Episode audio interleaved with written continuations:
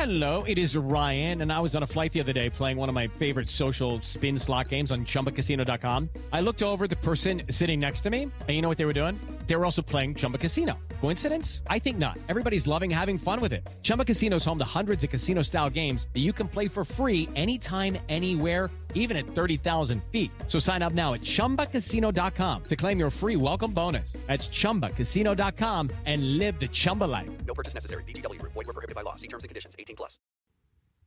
Hello and welcome to Conflicted, the history podcast where we talk about the struggles that shaped us, the tough questions that they pose, and why we should care about any of it. I want to start this episode out with a huge thank you. This is the first new episode since I launched the podcast in mid September, and I cannot tell you how surprised and honored I've been by the enthusiasm for the show. People from four continents have responded to this content, and it's been a humbling and encouraging experience to receive such an outpouring of interest and support. So, from the bottom of my heart, thank you, truly. And without further ado, welcome to episode 6 Forbidden Children.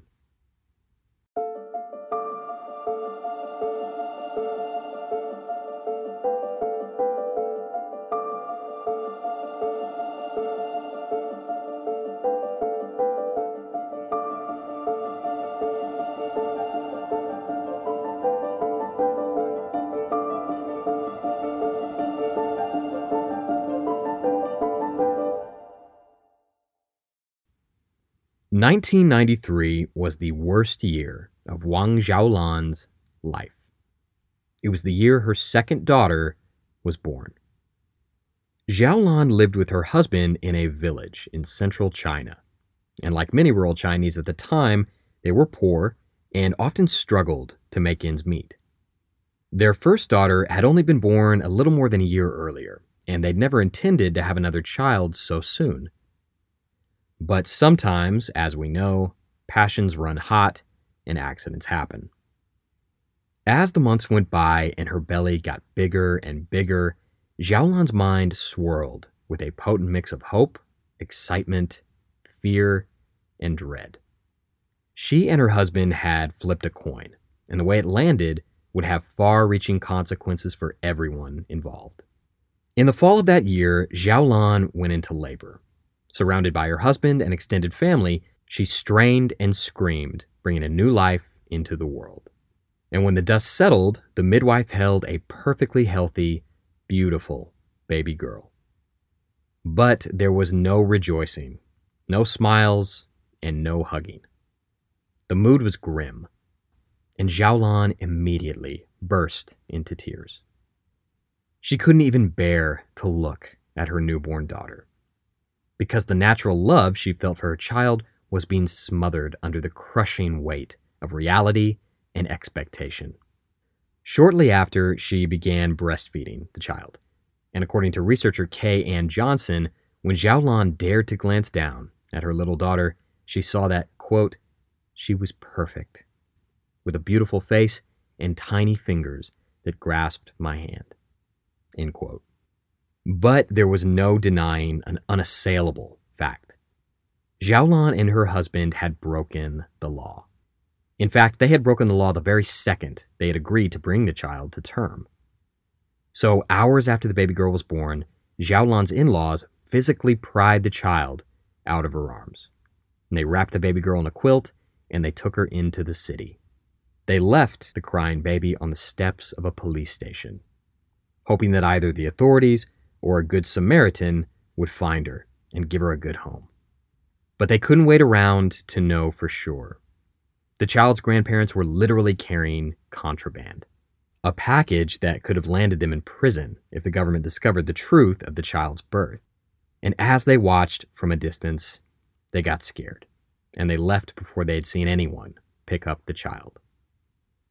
In the quilt the baby girl had been wrapped in, its mother, Xiaolan, left a note. The note said, quote, We wanted to keep this child but could not raise her because of the birth planning policy. We hope a kind hearted person will adopt her and love her. End quote. Today, that baby girl would be a 26 year old woman, But Xiaolan never found out what happened to her daughter, a child who never had a name or even a birth certificate. She just vanished that night in 1993, melting away with the snow into a mysterious and dangerous future. Wang Xiaolan's story is a heartbreaking one, but it is just one of millions of similar stories that have emerged from the Chinese heartland since 1980 the year in which the Communist Party of China enacted its infamous one child policy. In the subsequent four decades, that draconian set of birth planning laws has radically transformed the demographic landscape of the most populous nation on planet Earth. And the unintended consequences of those laws will continue to haunt China and reshape the entire world for the next century, at least. The official stance of the Communist Party of China is that the one child policy was ultimately a resounding success. According to party records, the policy prevented 400 million births. And if that seems like an odd accomplishment to tout, the Chinese government emphatically asserts that its systematic suppression of human reproduction has made an indelible contribution to the fight against climate change, overpopulation, and global resource depletion. According to China, the world owes it a great debt, one that can never truly be repaid. Like most of the topics we discuss on the show, it is a heavy one. Today's episode is a complex tale of horror, hope, and heartbreak. Of ordinary people pushed to the unimaginable brinks of the human condition by a government hell bent on making a better future, no matter how much it costs the people in the present. Not unlike the previous episode on Israel, Palestine, and the Six Day War, this topic has touched millions of people still living and breathing in the world today. Some of them are just kids, teenagers, or young adults, people who will spend their entire lives grappling with the factors that whisk them away to distant shores and unknown futures. Some are parents who faced an impossible choice, who question every day whether the path they chose was the right one. It's a story of victims, grifters, saints, and traffickers, a topic that demands respect, sensitivity, and care, and I've done my very best to do that. But the very existence of the one child policy raises a huge blinking red light of a question. What could drive one of the largest countries in the world to such a radical, invasive policy? What could spur a nation to try and police the reproductive rights of 1 billion people. Basically, whose bright idea was this anyway? Well, 13 years before Wang Xiaolan would be forced to abandon her newborn daughter, the greatest minds of communist China met for a conference at a place called Chengdu. Now, greatest minds deserves a bit of a caveat. China's intellectual class had been eviscerated by the reforms and purges of the infamous Mao Zedong, the communist strongman who'd seized power and put the country through a meat grinder of repression, poverty, starvation, and violence after his successful revolution in 1949. As a result, the scientists and academics that remained were Communist Party loyalists, whose background was mainly in military technology and geopolitical strategy. But these rocket scientists and Soviet educated experts had a pressing problem on their hands one that threatened to undermine all that had been sacrificed on the dripping red altar of Mao Zedong's communist ideology. As many Chinese said at the time, Ren Tai Duo, too many people. After World War II, population growth had exploded all over the globe, largely due to advances in medicine, nutrition, and vaccinations. Many saw this as a welcome boon, a new era of prosperity, higher life expectancy, and untapped human potential. Others saw a darker, borderline apocalyptic vision of the future.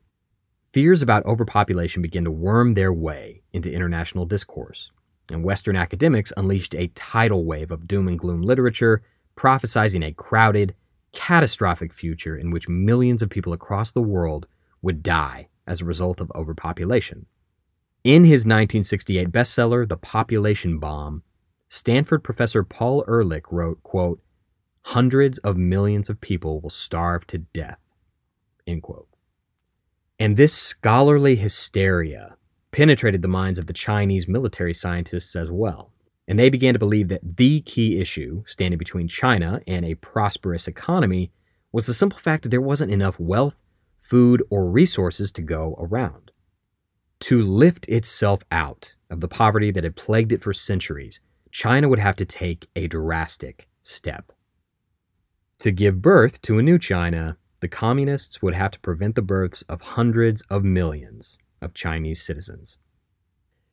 As the government prepared to launch this radical new policy in earnest, a few Chinese intellectuals dared to criticize the idea.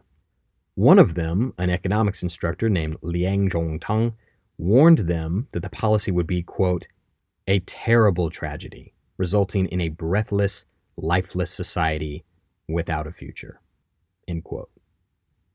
Remember that movie The Day After Tomorrow? The one where the world ends with an overnight ice age and tidal waves and feral wolves and all that good stuff?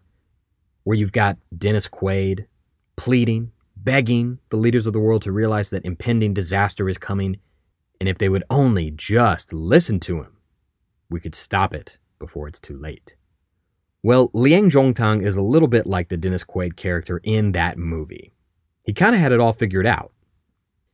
His main critique of the looming one child policy came in the form of a simple equation, an equation he called the 4 2 1 problem. Liang believed that many years after the policy was enacted, Chinese families would begin to experience an acute financial burden caused by the single child system. As these only children grew up, they'd eventually find themselves supporting two parents and four grandparents financially, all by themselves. If they got married, they would have to support that child plus all of their in laws. Ultimately, two sets of parents and four sets of grandparents. With each subsequent generation, the problem would only continue to compound.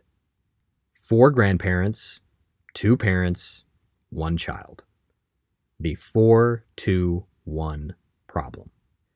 To Liang Zhongtang, this lopsided metric would cause an alarming issue a shrinking younger population suddenly struggling to care for and support a rapidly expanding older population.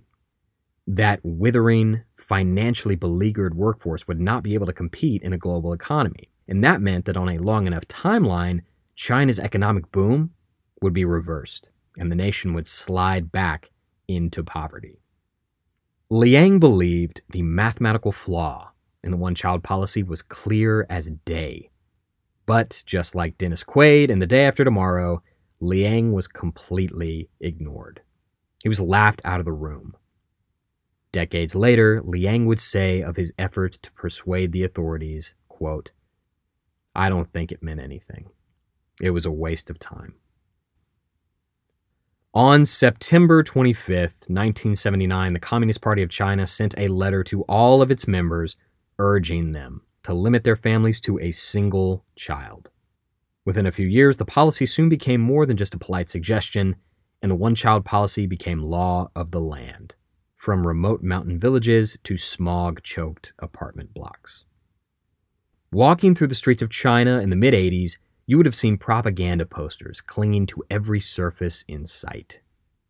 Posters featuring smiling, well dressed mothers triumphantly cradling a single, rosy cheeked baby. And in the background of the illustrations, there was often a golden, shining city, a brief glimpse at the future that awaited their country if they could only keep it in their pants for a generation or two. These posters had slogans like, quote, less births, better births, develop China vigorously. Another one was, eugenics cause happiness, and finally, the very catchy do a good job in family planning to promote economic development. But no amount of propaganda in the world could change the reproductive habits of a 3,000 year old society. Chinese families were used to having as many children as they could feed and clothe. More children meant more people to take care of you in your old age, and it wasn't uncommon to have four or five, even six kids. But like the mighty Yangtze River that flows through central China, this was a force of nature that had to be artificially warped, twisted, and controlled to serve the purposes of the state. One of the first things the government did was raise the age at which couples could get legally married age 22 for men, age 20 for women. The thinking was that if they could delay marriage, they could delay the creation of children. Anyone with a functioning set of junk knows just how unrealistic that sounds. Also, beginning in the early 80s, if you were a woman who wanted to have a child, you needed to have what was called a Shengyu Zhang, or birth permission paper. You would need to obtain this paper before you got pregnant, or at least before you were starting to show. And what that meant was riding a bike or taking a bus or walking down to a local family planning office. And once there, you'd have to wait all day in line or be told to come back on a different day. You'd be required to present all the relevant personal documents, if you even had them. And all of this was to acquire what was basically a license to breed. Naturally, your average person found this very difficult, intrusive, and inconvenient. Life happens, people bang, and the second the government starts poking its nose into the bedroom, the results are very rarely good. But the People's Republic of China had a glorious future to forge, and they would do so by any means necessary. To achieve the radical aims of the one child policy, radical enforcement was necessary. The Communist Party decided that the best deterrent against unauthorized children was a system of harsh, ruinous punishments. The most common of these punishments were fines. If you had an unauthorized second child, the legalese for that situation being, quote, an out of plan child, you were subject to enormous fines and charges.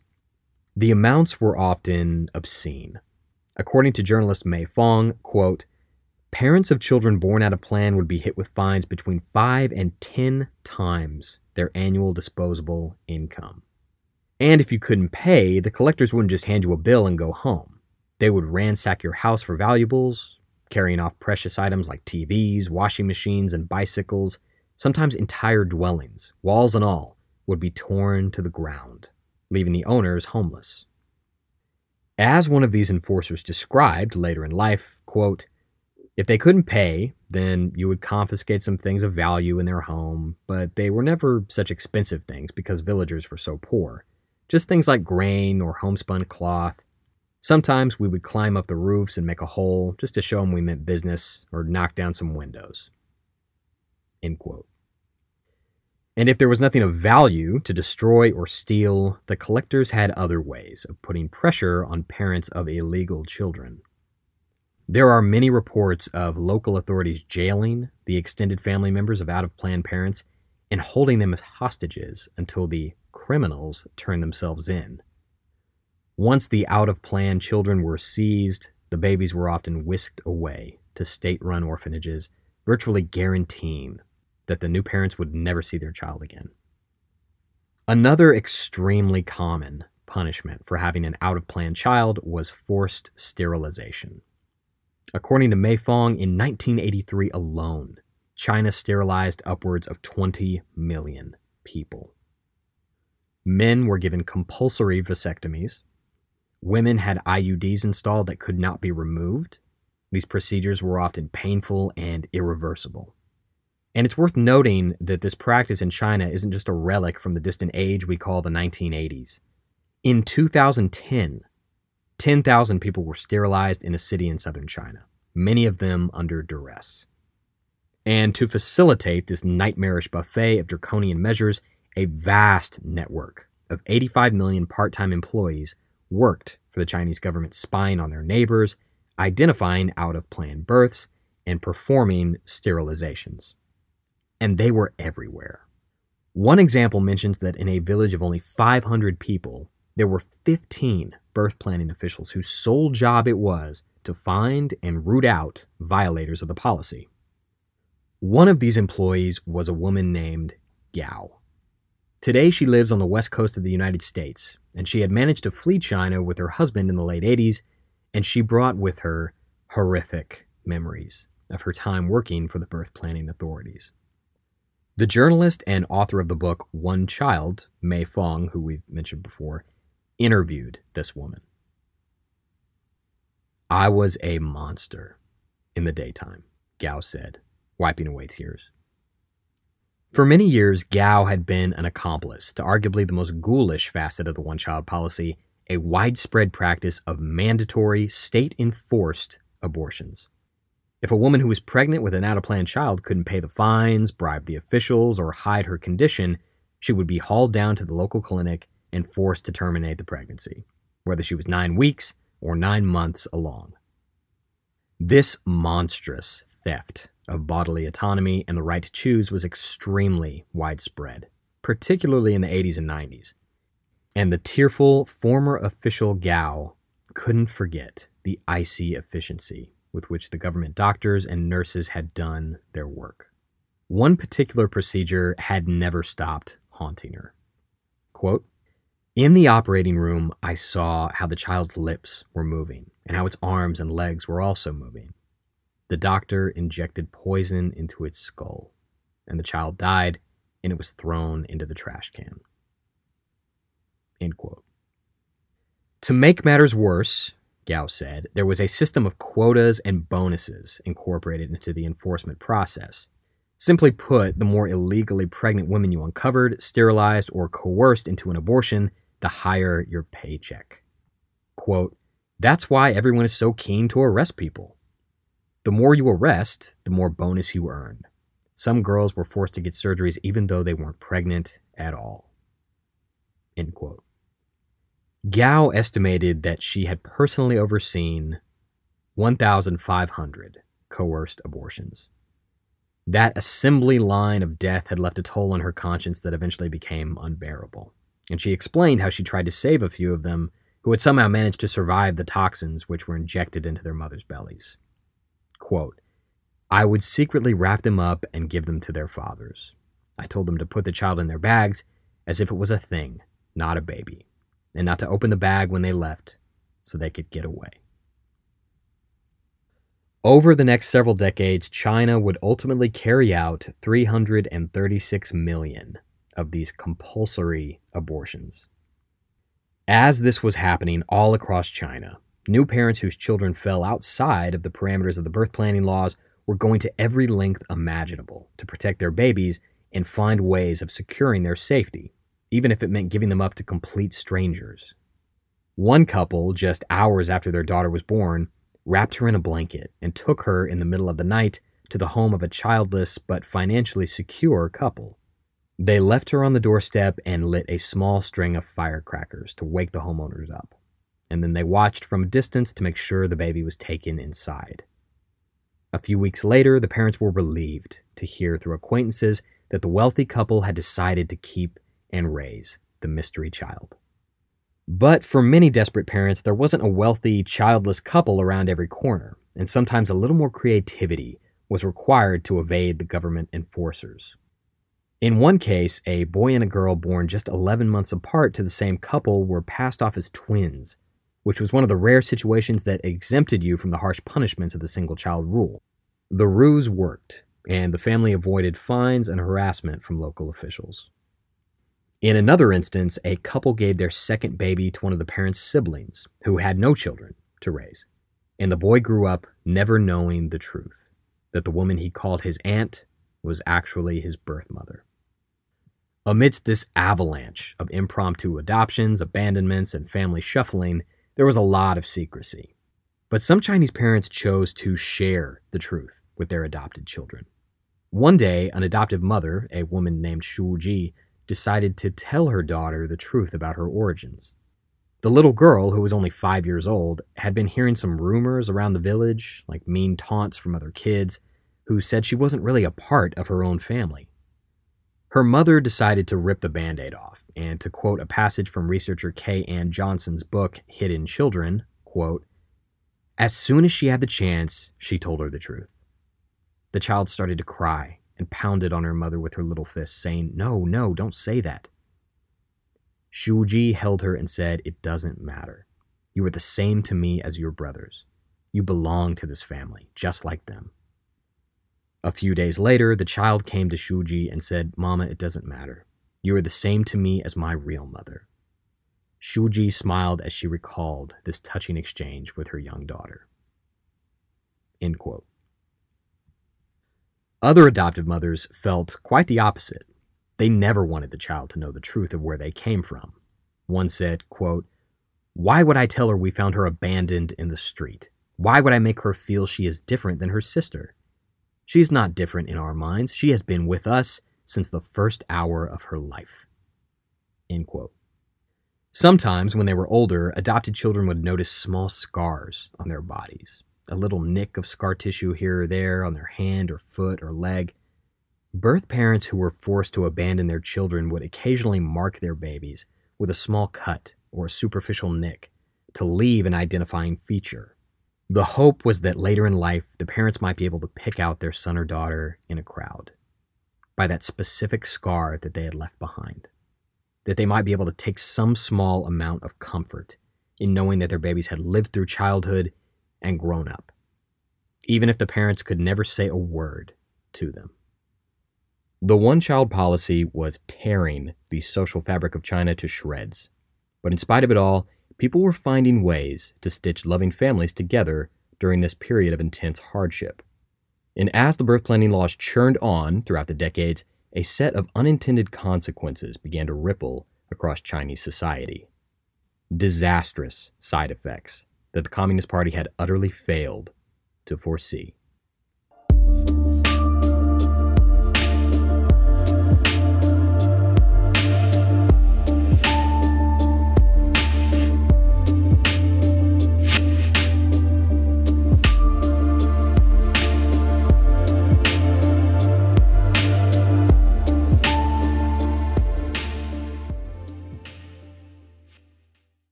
Before we jump back into the show, let's hear a quick word from one of our sponsors.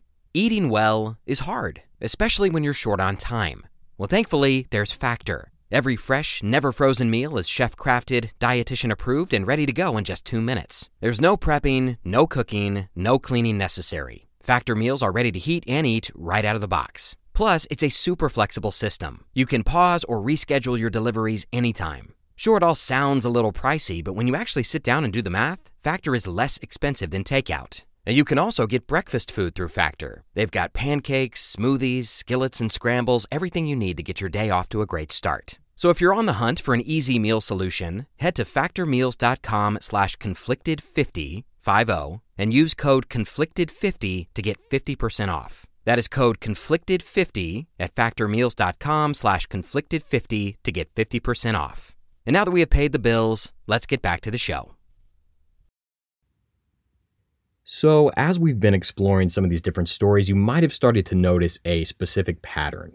The children that seemed to be most adversely affected by the one child policy were girls. Well, you're not imagining things. There is a very particular reason that the one child policy negatively affected female children way more than male children. Very briefly, we're going to zoom backward into the mist of time. Before the 1980s, before communist China, before the invention of the plane or electricity, hell, before the dawn of the Roman Empire. We're going all the way back to the 6th century BC, when a Chinese man by the name of Confucius was alive. Now, raise your hand if you've heard that name before, unless you're driving or something. Odds are you know that name. Confucius and his teachings loom large in the modern day, although very few people in the West know much about him, beyond the fact that he was a philosopher who lived a very long time ago, and he seemed to be a pretty smart dude. Well, Confucian philosophy forms a crucial building block of Chinese culture. It has fundamentally shaped Chinese values, specifically the way that they approach family relationships and social hierarchy. See, Confucius lived during a time of extreme political upheaval and civil war. Seeing all of that stuff had a profound effect on him, and he soon began to believe that stability, order, and respect for authority figures were critical for a successful society. Confucius was a big believer in the importance of sticking to your role, adhering to the norms and traditions of the station you were born into. If everyone played their role and respected the authority of those over them, life would be good, simple, and happy. A lot of people agreed with that, and his teachings gained a huge following, one that only continued to grow after his death. Out of these basic Confucian values developed a concept called filial piety. Filial piety is all about respect for the people above you, specifically fathers, elder brothers, and the male members of your family. In most societies throughout history, power and authority has usually flowed through the male gender, but it was especially pronounced in Chinese culture. And as a result, there was a big premium placed on male children because only they were capable of making sure a family name stayed alive generation after generation. I mean, we kind of have this concept in Western culture too. How many times have we heard parents joke about wanting grandsons to continue the family name and all that? It's a tongue in cheek joke for us, but this was a big deal in China, and it still is a big deal. Two common Chinese expressions really sum this up, and I'm probably going to butcher these, so forgive me. But the first one goes dozi dofu, which means the more sons, the more fortune. And the second one, yang er fang lao, which means raise a son for support in old age. Naturally, this reverence for male children had a flip side. Female children were regarded as inferior, and this affected their quality of life in a huge way.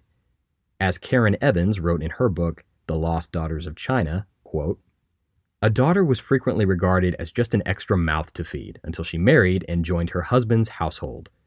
Once there, her only hope of respect was to produce a son to carry on the family name for her husband and in laws. If she failed in this mission, she could simply be cast aside and another woman invited into the family to take her place. Among the numerous reasons that gave a family the right to take a concubine or to divorce his spouse was a wife's failure to produce a son. In fact, so prized a commodity were male children that boys were sometimes given girls' names when very little, quote, to fool the deities into thinking the child was of no consequence, not worth taking back. End quote. So let's zoom back forward to the 1980s, the People's Republic, and the one child policy. Even in the modern era, this fundamental preference for male children has never really gone away. And now it was only compounding the suffering and anxiety being wrought by the birth planning laws. When births were restricted, every pregnancy became a coin flip. If your one shot at a child ended up being a girl, well, poof, there goes the family future and your retirement plan, because boys were expected to support their parents financially in old age, whereas women were, quote, lost to other families once they married. The Communist Party of China completely failed to anticipate how this simple, millennia old dynamic would quickly twist the cold arithmetic of the birth planning laws into something very ugly very quickly. While many of the parents we've talked about so far went to incredible lengths to keep their out of plan daughters safe, hidden, or adopted into another family, many others were less sentimental in their pursuit of a legal male child. A Chinese poet in the 3rd century once wrote Quote, How sad to be a woman.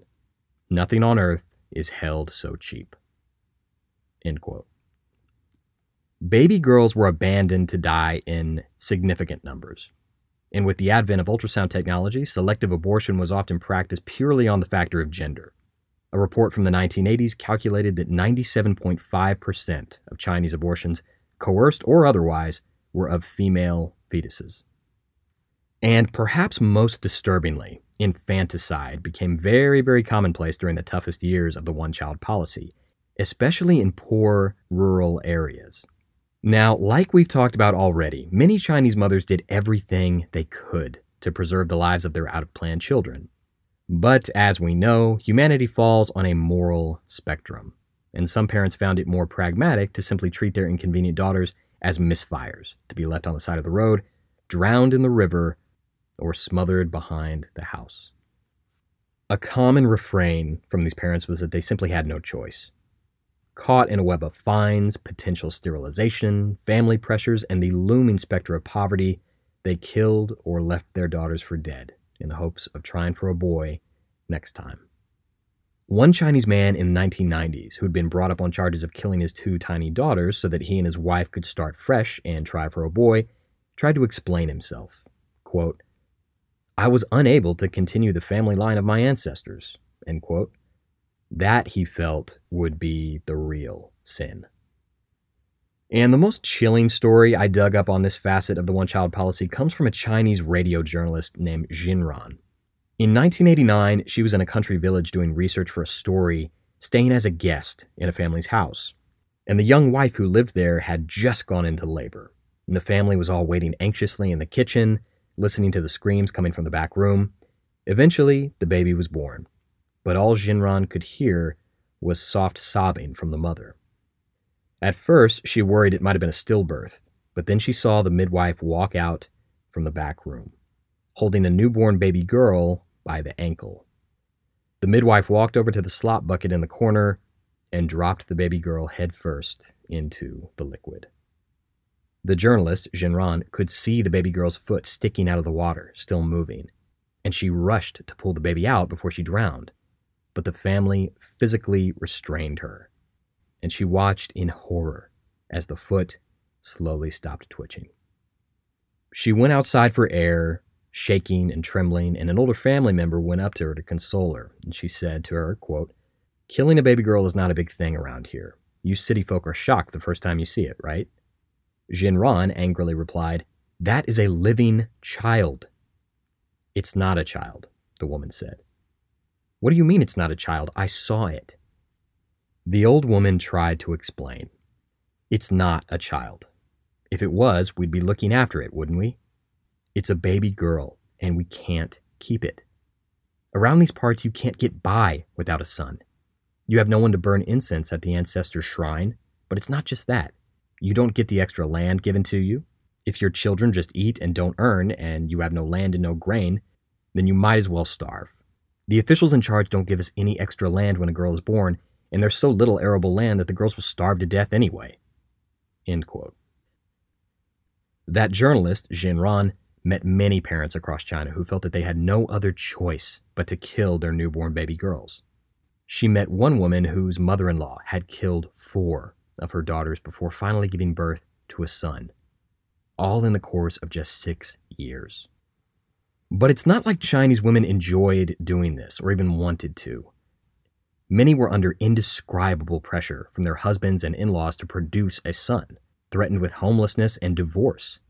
Many of them truly believed that they had no other choice, and that resulted in emotional scar tissue that stayed with them for the rest of their lives. One woman, named Ku Mei, had been forced to drown her newborn daughter with her own hands. And then to top it all off, her asshole husband left her, furious that she couldn't give him a son. So she went into the city to find work and got a job in a small restaurant. One day, she was cleaning up and she saw a family celebrating their young daughter's birthday. The little girl had a nice dress on and was blowing candles out on a big cake. And Kume looks at this little girl, and all she can see is the daughter she murdered. The life and childhood that she might have had. Racked with guilt and grief, Kume tried to kill herself twice before her employers got her some help. Kume later said, quote, Why did I have to kill my own daughter? I wish she could have had just a mouthful of that delicious cake, just one mouthful. If only she could have put on those pretty clothes just for a day. End quote. Now, if you're like me and you're grappling with reconciling how people could actually do this to their own children, you're not alone. That Chinese journalist, Xinran, couldn't understand it either. She said, quote, I cannot and will not believe that outdated customs combined with government policy, can really force human beings to renounce that most beautiful and basic of feelings, the parental instinct. It should not be possible, but it is. While all of this chaos and misery was unfolding from Sichuan to Shanghai, the world was beginning to take notice. There was political condemnation, outrage from human rights watchdogs, and anger about the toll this was taking on the Chinese civilian population. Little girls languishing in orphanages across China may not have been wanted in their own country, but people all across the globe began to express a desire to adopt these abandoned children and to give them a real home and a family. The Chinese government saw this as a win win. They could charge huge processing fees and reap financial gain from these adopted parents, all while getting rid of the infant girls they didn't want. In 1992, China opened its orphanages to foreign adoptions, the demand was staggering, especially in the United States. Hundreds of thousands of childless couples, unable to conceive a baby of their own or having suffered the premature death of a child, found a second chance in the forgotten daughters of China. Over the next two decades, 120,000 children were adopted from China, and approximately 80,000 of those went to new homes in the United States. From Brooklyn to Atlanta, San Francisco to Portland, thousands of little girls found new homes and opportunities half a world away from the country of their birth. But the process was not an easy one. It was a complex, laborious journey that could take several years and thousands of dollars. Prospective parents had to navigate a labyrinth of red tape, paperwork, and a dense bureaucracy in order to be approved to adopt one of these orphaned Chinese girls. In her book, The Lost Daughters of China, journalist Karin Evans gives us a window into the rigorous, emotionally demanding process of adopting a baby girl from China. Quote, the road between us and the baby I held in my heart quickly became littered with forms and demands for more forms. Unlike the vast majority of the population who require no one's permission to conceive a new life, parents who are matched with their children through adoption must first prove themselves worthy, according to private agencies, state laws, foreign governments, and U.S. immigration law. Their motivations are scrutinized, their backgrounds checked, their bank balances added up, their living quarters surveyed, and their psyches probed. End quote. And worst of all, there was very little guarantee that the countless hours spent calling, complying, and compiling would result in a daughter at all. Karin Evans continues, quote, Are you ready to place the decision about whether you'll be able to have a child and who that child will be in the hands of strangers? Are you willing to pay hefty sums of money to people you've never met in order to make it all happen? Are you willing to open your lives to government agencies, domestic and foreign, and to jump countless hurdles to document just about every aspect of your life, and to go through the agonies of waiting far longer than you thought with very little assurance about anything. End quote. But for parents who were fortunate enough to be paired with a little girl, fly to China, finalize the paperwork, and bring them home, it was worth it. For them, no amount of hardship, fees, or anxiety could eclipse the miraculous feeling of having a child of their very own. Karin Evans, who herself went through this process, finally united with her new baby girl, and she remembered, quote, Kelly Zhao Yu and I spent our first full afternoon together at the hotel, rolling around on the bed, making friends. She climbed me like a mountain, crawling up and over, grabbing handfuls of my clothes to boost herself. Then she'd fall off the other side, giggling, and start over. We laughed and played with each other's fingers and noses. We were getting to know each other on some primal level. And when I hugged her, she felt full and warm and necessary in my arms, as if she were settling into a dent in my chest that I hadn't realized was so cavernous. End quote. But adoptive parents like Karin have had to grapple with an uncomfortable counterweight to their joy because the details surrounding where exactly these children came from are often pretty murky, if not downright shady.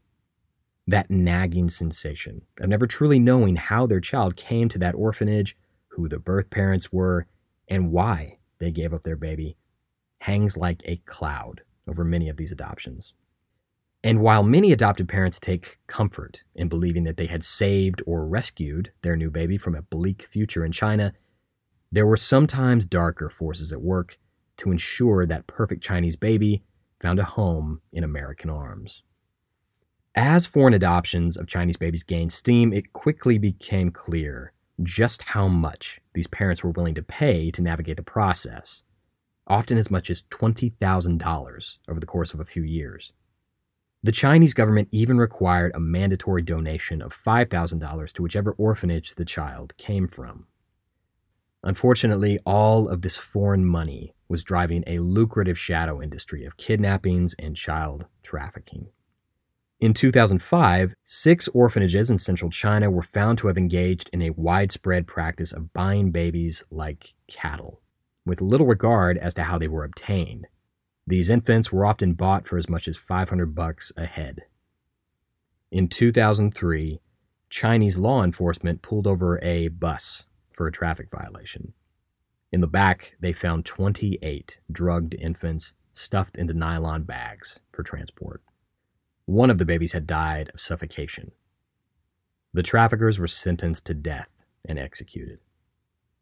In 2009, it was discovered that some family planning officials had kidnapped out of plan babies from their birth parents and sold them to orphanages for hefty finder's fees. According to a few sources, it's believed that a handful of these children had ended up in American homes. It's been estimated that as many as 20,000 children are abducted every year in China. The majority are sold to orphanages for adoptions, others to gangs or sex traffickers. Many of these adopted children start new lives in distant provinces or foreign countries and grow up completely unaware that they had not been abandoned at all, but have birth parents somewhere out there who are still searching for them and very much wanted to keep them. And while thousands of children have vanished into the pitiless machinery of an underground black market, millions more have become legally invisible. Under the Chinese birth planning laws, after you had your baby, you would have to apply for a document called a hukou. A hukou essentially gave your child legal legitimacy and Chinese citizenship. If you were an out of plan child, it was virtually impossible to secure this document. Without a hukou, you can't work, get married, see a doctor, or even go to school. Right now, there are somewhere between 6 and 13 million young adults in China born in violation of the one child policy who were never able to get that document that grants them citizenship. One of these unregistered young people, a 27 year old woman named Li Shuwei, is angry about her situation. Quote, If you are born in this country, you should be a citizen of this country. End quote. Li Shuwei was a second child, and her mother had been immediately fired from her job for giving birth to her in the early 90s. Li Shuwei's older sister, Li Bing, is a registered citizen because she was born first and consequently in plan. She feels guilty about the opportunity she was given and her sister was not. Quote, I could go to school and she couldn't. She was upset. She was jealous that I had participated in school events and had classmates to hang out with. Now that I have a job and a salary and hang out with colleagues, she's even more jealous. She wants to work too, but no one will hire her. End quote. Li Shuwei can't even do something as simple as take the train. She said, quote, Sometimes I want to travel, but I don't have an ID, so I can't. I can't even buy tickets. Li Shuwei is just one of an underclass of millions. People who legally do not exist, imprisoned in a cage that no one can see and no one can touch.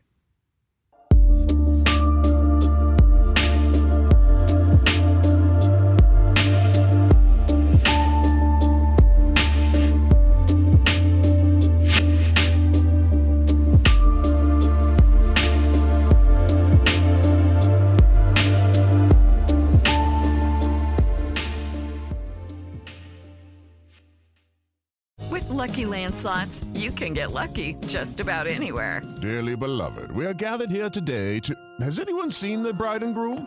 Sorry, sorry, we're here. We were getting lucky in the limo and we lost track of time. No, Lucky Land Casino, with cash prizes that add up quicker than a guest registry. In that case, I pronounce you lucky. Play for free at LuckyLandSlots.com. Daily bonuses are waiting. No purchase necessary. Void where prohibited by law. 18 plus. Terms and conditions apply. See website for details. In 2015, the one child policy was officially abolished. Yeah, that's right. The same year that Drake released Hotline Bling and Jon Snow got stabbed to death on Game of Thrones, spoiler, China finally got around to ending its 40 year reproductive nightmare. Over the years, the laws had been watered down and rolled back, reinterpreted, and defanged, but the reverberations and consequences of the birth planning initiative have been catastrophic. The policy may be gone, but the demographic impact it has caused will be felt for generations to come. In fact, many experts believe that these problems have the potential to seriously stunt or even reverse China's recent economic boom. So, in the final stretch of this episode, we're going to talk about how the brutal past of the one child policy will likely shape China's future, mainly through the lens of some specific phenomena that have emerged as side effects of the laws. The first and arguably most troubling problem facing China in the wake of the one child policy becomes obvious almost immediately as you walk through any Chinese city. Basically, lot of dudes. The ubiquitous, systematic preference for male babies has devastated the gender ratio of the country, resulting in a massive shortage of women. I hate to even use the term shortage because it implies women are a commodity like food or water, but when a population's gender balance is that skewed, it creates a ton of problems. As Mei Fong puts it, quote, by 2020, China will have 30 to 40 million surplus men. The country's population of single men will equal or surpass the number of Canadians or Saudi Arabians in the world. Ten years later, one in four men in China will be a low skilled bachelor. As of this year, it's projected that for every 100 women in China, there are 115 men. Now, that may not sound like a lot, but extrapolate that across a population approaching 1.5 billion, and you start to get an idea of just how jacked up the situation is. An entire generation of women has vanished from China thanks to the one child policy. And the generation of men who would have been their counterparts has been plunged into an inhospitable landscape in which their chances of building a family, starting a relationship, or even getting a date is pretty bleak. There's actually a slang term for this hopeless generation of bachelors. They're called Guanggun, which means bare branches. The term is a nod to the fact that their family trees will end with them, since they're unlikely to find a woman to marry and have children with. This has, in turn, sparked an inflation of housing prices in China as bachelors and their parents feverishly pour life savings into acquiring homes with which they can attract would be brides. Long story short, by all accounts, the dating scene in China pretty much sucks. So next time you're mourning the state of your love life, just know that uh, it gets worse. So what's going to happen with these Guanggun, these bare branches? The scale of the problem is unprecedented in human history, so we don't really know what the next century is going to hold for the men of China some cultural anthropologists have made some predictions, guessing that a generation of idle men will result in a rise in crime or even a more aggressive, warlike national character. It's hard to say, but that's the scary part. We have no historical precedent to compare this against. As these men get older, they will join a demographic that constitutes the second big problem facing China right now a huge, rapidly aging population. Remember the 421 problem? Remember our one rational scientist, our, our Dennis Quaid type guy, who said that the one child policy would end in catastrophe? Well, he turned out to be absolutely right. As life expectancy continued to skyrocket in the 20th century, population growth was stunted by the one child policy. That resulted in another kind of lopsided demographic situation. To put it bluntly, China has too many old people and too few young people. To quote Mei Fong again, quote, by the mid 2020s, China will be adding 10 million elders to its population each year, but losing 7 million working adults. And that means that by 2050, one in every three people in China will be over 60. She then quotes another writer. Ted Fishman, author of Shock of Gray, notes, quote, If they were their own country, China's senior citizens would be the third largest country in the world behind only India and China itself. This phenomenon isn't just limited to China. The entire world's population is getting older, life expectancy is soaring, and fertility is steadily going down. Japan is currently struggling with this, Europe is to some degree as well. Even the United States will eventually begin to confront this problem as time goes on. But only in China has the problem been so heavily accelerated and exacerbated by a self inflicted wound. Many experts, from economists to cultural anthropologists, say that China will soon begin to buckle under the weight of its aging population. Unable to produce enough young people to sustain its economic growth and support its elderly, non working population. And what does China think of all this?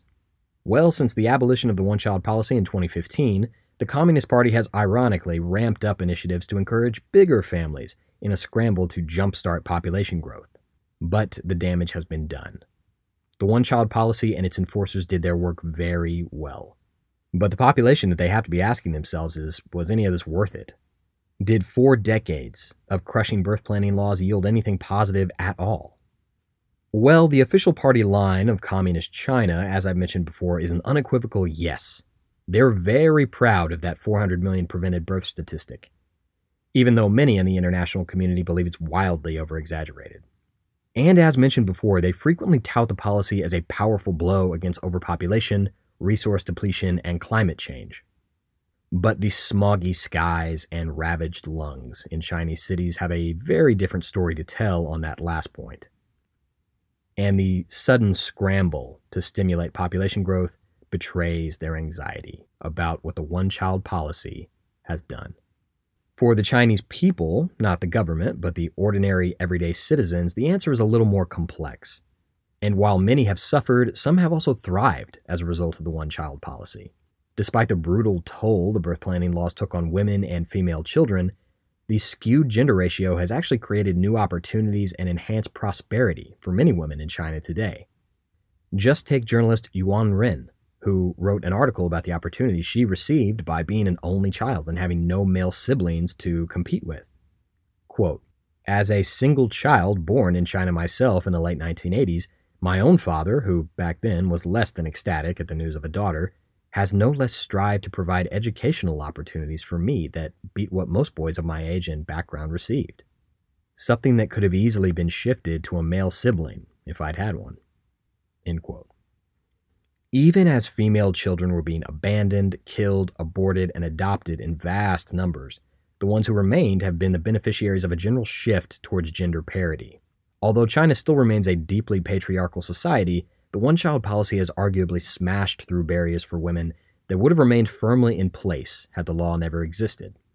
As Yuan Ren summarized, quote, the one child policy in China has had a liberating impact on the lives of millions of women who are better educated and more independent than ever before. And the confidence and self assurance is evident in those who have grown up in highly nurturing environments out of the shadows of male siblings. So, once again, we come back to the question was it worth it? If you stepped into a time machine and went back to 1979, the year that they had their conference with the rocket scientists and the Communist Party hunchos and the Dennis Quaid guy that no one would listen to, if you stepped into that room with a chart, one that showed China's meteoric economic trajectory over the next four decades, a chart that showed the massive explosion of wealth, the rising GDP, the industrial boom, the expanding middle class, if you had that chart in one hand, and in the other hand, you had a chart that showed the immense loss of life and the sheer havoc waged on China's civilians as a result of the policy, I guarantee you they'd start high fiving each other, clapping themselves on the back, and doing shots. Mission accomplished. Approached purely from the perspective of economic stimulation, the one child policy was a success, and the People's Republic of China is not exactly known for its sentimentality or humanism. Now, I can't confirm my hunch with any certainty because one, I'm not an expert, and two, I don't have a time machine, but Communist China has never had any qualms with watering the soil of progress with the blood of its own people. That's just how they roll. And if you interrupted this celebratory communist rager with the news that by 2050, one in every three people in China will be over the age of 60, or that an entire generation of men will live and die without ever getting within a mile of a date, much less a wedding chapel, their enthusiasm might cool just a little bit. But for better or worse, China is a changed place in the wake of the one child policy, and we will all be bearing witness to the consequences of it for the rest of our natural lives. It's a tragic cautionary tale of what can happen when a government attempts to interfere in the bodily autonomy and reproductive choices of its citizens.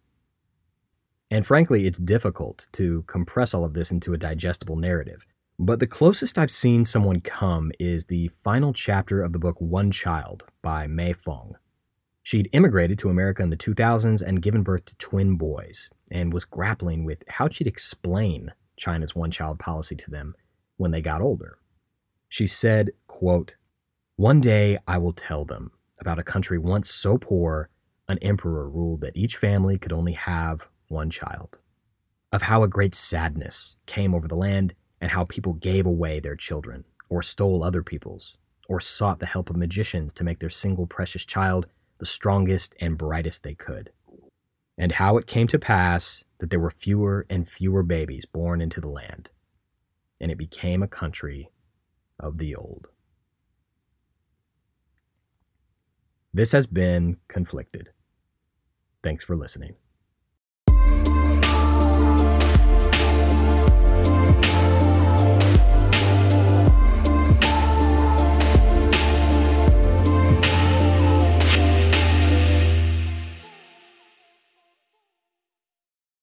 History is the greatest adventure story. But does it ever leave you wondering what the women were doing all that time? This is Lori from the Her Half of History podcast, and the answer is that some women were seizing power, or escaping slavery, or spying for their country, or creating artistic masterpieces, while countless others were doing the laundry, getting married, and wondering why their clothes don't have more pockets. If you would like to hear the stories of women doing all of those things, check out Her Half of History at herhalfofhistory.com or wherever you get your podcasts.